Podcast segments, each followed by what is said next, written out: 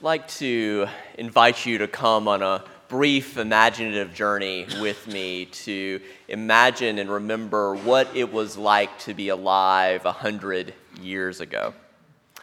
Why a hundred years? Well, it's a nice round number for one. Uh, but it's also a long time ago while still being within the living memory of a few people. From the most recent update I've seen, the world's current known oldest person is Kane Tanaka from Japan. She's 116 years old. She was born in 1903, so she was actually 16 in 1919, 100 years ago. Now, I don't know that it would always be equally fruitful to spend time looking back precisely a century ago for insights to our current present moment, but the year 1919, as many of you may, may well know, was a landmark year in a lot of ways with haunting and powerful parallels to today. And if this sermon leaves any of you curious to learn more, the epic book that first made me aware of just how much happened a century ago is Ann Hagedorn's Savage Peace Hope and Fear in America in 1919. And I think that alone starts to describe our current day hope and fear.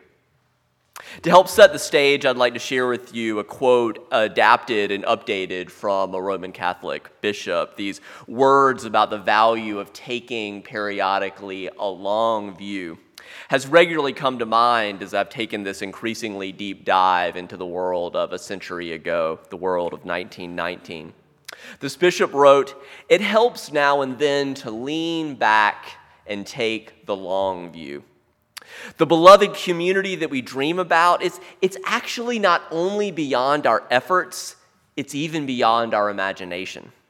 We accomplish in our lifetime only a tiny fraction of the magnificent enterprise that is the sacred work of so many laborers over time. All that happened and all the people that contributed to all that has happened and has been accomplished over the course of, for instance, this last century. Nothing we do individually is complete. No statement says all that could be said. No confession brings perfection. Those of you who have been to confession can probably say, Amen, that's correct, right? No pastoral visit brings wholeness. No program can fully accomplish our congregation's mission. No set of goals and objectives includes everything. It may be incomplete, but know that it is a beginning a step along the way and an opportunity for others to pick up the baton and carry the movement further. We may never see the end results. We are, in most cases, workers and not master builders. We are ministers and neighbors to each other, not messiahs. We are prophets of a future not our own, and that is what we are about. We plant the seeds that one day might grow. We water seeds which we find already planted, knowing that they hold future promise. We lay foundations that will need further development. We provide yeast that produces far beyond our capabilities. We cannot do everything, but there's actually a sense of liberation in realizing that. It enables us to do something and to do it very well, the best that we can. In the great river of the universe and time, this quote about the value of pausing every once in a while to take the long view um, from my immediate struggles, whatever they are, it helps me put them in a larger context. It reminds me to focus on doing what I can to shape the piece of the puzzle of this mysterious existence in which we find ourselves as best I can. In that spirit, as we began our brief journey through the year 1919, one of the striking resonances to our world today is that both then and now, there was a real longing in the country for a return to normalcy, a return to stability. Indeed, the very word normalcy, if you kind of trace its usage, it was actually beginning to really spike and to, to gain some popularity really around 1919. And in 1919, there, you can find these examples of strict grammarians criticizing that word normalcy. That's a neologism. You know, we don't need that word. The thing is, it just made it more popular. In early 1919, people were longing for normalcy because World War I had recently ended a few months earlier on November 11th, Armistice Day, often poetically rendered as happening on the 11th hour of the 11th day of the 11th month of 1918. Although peace had officially arrived, the impact of the war continued to reverberate. William Butler Yeats encapsulated this longing for normalcy in the opening line of his poem titled 1919. It went like this Many ingenious, lovely things are gone. How well that sentence resonates today. Many ingenious, lovely things are gone. I almost think of it as a much less sarcastic way of saying about the world well, I guess we just can't have nice things, right? Yeats said it much better. In that same year of 1919, Yeats also penned perhaps one of his most famous poems, The Second Coming. Its opening stanza could also describe 2019 equally as much as his intended description of the world one century ago. He wrote, Turning and turning in the widening gyre, the falcon cannot hear the falconer, right? It's just flying off and loose. He said, Things fall apart, the sinner cannot hold, mere anarchy is loosed upon the world. The blood dimmed tide is loosed, and everywhere the ceremony of innocence is drowned. And listen to this last line The best lack all conviction, while the worst are full of passionate intensity. Here in the 21st century, there is some good news that over the past few years, we've seen increasing numbers of people getting in touch with their conviction, their focus, but there remains much work to do.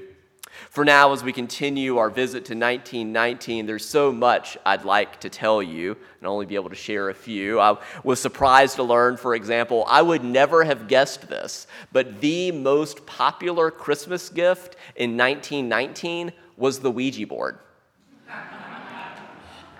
In sport, there's actually a whole lot to say about that in spiritualism around the time in which our Universalist ancestors were heavily involved. Future Halloween sermon coming on that. Um, but in sports, it was the year, as some of you will know, that Babe Ruth was traded to the Yankees. In return, it was said that the Red Sox received the curse of the Bambino, causing them not to win another World Series until 2004, 85 years after 1919. 1919 was also the year that the requisite number of states ratified the 18th Amendment, prohibiting the manufacture, transportation, and sale of intoxicating liquors. That worked out great. Uh, prohibition lasted for more than a decade until 1933 when it was repealed um, by the 21st Amendment. And prohibition itself, there's a whole lot to say about that, but it in and of itself is a fascinating reminder that massive social change can also be overturned, right? Which can cut both ways. Throughout most of 1919, there's also continued to be significant numbers of death from the Spanish flu. In total, during the course of the pandemic in the US, about 28% of the population was infected, uh, and about half a million to 675,000 people died. It was very, very serious. There's also a lot to discuss even about each of those few points, but so much happened in 1919 that I actually haven't even mentioned any of the four things that I really want us to briefly focus on. The first of those four angles that I want to say a little bit more about is transportation. When I was first orienting myself to the world of 1919, I was reminded of a piece of history that I had forgotten. That was the real controversy when President Woodrow Wilson chose to sail to Europe in person as part of the post World War I peace conference. Before that trip, no U.S. president had ever left the country while in office, ever. I was like, what? And that, I, was, I, mean, it makes more sense the more you think about it, but it's just so different than today. Part of the reason why, of course, is that reaching Europe in 1919 took two weeks each way by boat. While the Wright brothers had already achieved takeoff 16 years earlier in 1903, it would be another eight years before Charles Lindbergh would make the first transatlantic flight between two major city hubs in 1927. Worldwide travel today has just become so routine that looking back only 100 years can remind us of how much technology can change our lives and the world in a century. Similarly, seismic changes, um, also from climate change, again, I'll have to set that aside for right now, are likely in store for the years ahead of us. Looking back reminds us, though, that the way things are are not the way they will always be. The second angle I want to invite us to focus on is the change in uh, women's equality. It was 1919 when both houses of Congress passed the 19th Amendment. The right of citizens of the United States to vote shall not be denied or abridged uh, on account of sex. I don't want to dive too deeply into this event today because I actually will do a full sermon in August on the 100th anniversary of when the 19th Amendment was actually adopted, on the anniversary of being ratified by sufficient states. But I do want I do think it's regularly worth reminding ourselves that in this case women and really only white women have had the right to vote in this country for still less than a century. We're not even to that mark yet. For now, I'll limit myself to sharing with you my favorite story from a century ago of smashing the patriarchy. In 1919, the American physician and research scientist Alice Hamilton, who I really didn't know anything about previously, became the first female faculty member of Harvard University. Harvard did not plan to hire a woman, but they were searching for the world's leading expert in industrial toxicology. And it turned out in that field at that time, no one else was even close to Alice Hamilton, and it turned out she was a woman. The good news is they hired her. The bad news is that her contract required her to, quote, stay away from football games, the faculty club, and commencement. When another person who did major fundraising for Harvard further tried to stop her from doing any public speaking, she wrote back to him, quote, I'm afraid I cannot write to you what you wish to hear from me. Her conscience would not allow her to stay silent because she knew that her work in industrial toxicology could save lives, especially children's lives, and she would not be silent. She kept speaking out. She remained a Harvard professor until her retirement in 1935 at the age of 65. It turns out she then lived another 35 years until 1970, living more than a century. She died at the age of 101.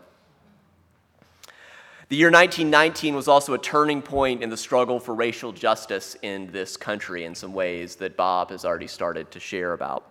It planted many seeds that came to fruition decades later in the civil rights movement. A century ago, many African American soldiers in the U.S. Armed Forces were returning home from fighting overseas to make the world safe for democracy. They returned home and had greater cognitive dissonance than before. They found themselves rightly incensed that how was I fighting for democracy overseas and don't have full access to democracy here in my own country? In the words of W.B. Du Bois, we return from fighting and we return fighting. Make way for democracy. We saved it in France, we will save it in the United States. Indeed, on Armistice Day itself, when the world was celebrating peace, a black man named William Byrd was lynched that day in northern Alabama. He was the 51st black man on record to be lynched that year, in addition to three black women. Uh, in, our, in our focal year of 1919, it was to get worse uh, during a period known as the Red Summer that included hundreds of deaths across the United States as a result of white supremacist terrorist attacks that occurred in more than three dozen cities. The highest number of fatalities occurred in the rural um, area around Elaine, Arkansas, where an estimated 200 black people and five white people were killed. Although the U.S. House of Representatives responded to that still a little bit too late with a bill to make lynching a federal crime three years later in 1922, none of the eventual 16 anti lynching bills that passed the House ever made it out of committee in the Senate. It was not until 2005, only 14 years ago, that the United States Senate finally got around to issuing a resolution apologizing to the victims of lynching for its decades of shameful inaction. As we explored last week in our service on how to be anti racist, much work remains to be done to bring about greater racial equity in this country. But keep in mind how those vital seeds were planted in 1919 uh, that if we can fight for and experience racial equality overseas, we must demand it in our own country as well. That's actually part of what inspired Rosa Parks' work. It was World War II. Her brother served in World War II, and when she saw her brother come back from World War II and still be treated poorly, uh, that led to her to go to her first NAACP meeting in 1943, where she was, of course, elected president, and the rest is history. A 12 years later, she refused to give up her seat. The fourth and final angle I'd like to share with you is also about how important protests can be in the long run, even if in the moment you feel like a voice crying in the wilderness. Toward the end of World War I, Congress passed the Sedition Act. They passed it to suppress dissent of the war with heavy fines and jail time for discouragement of recruiting or utterances of disloyalty or abusive language about the government, about the contact, con- conduct of the war, the Constitution, even the flag. Uh, to me, that's incredibly dangerous to repress, you know, to say, we're doing this war, and if anybody says anything against it, we'll put you in jail. And they did. We'll fine you. They did. In March 1919, our Unitarian forebear, the Supreme Court Justice um, Oliver Wendell Holmes Jr., wrote an opinion in support of the Sedition Act. Holmes's words in Schenck versus the United States include some of history's most famous words prohibiting free speech. Uh, and, and the eight other justices concurred. That opinion was unanimous.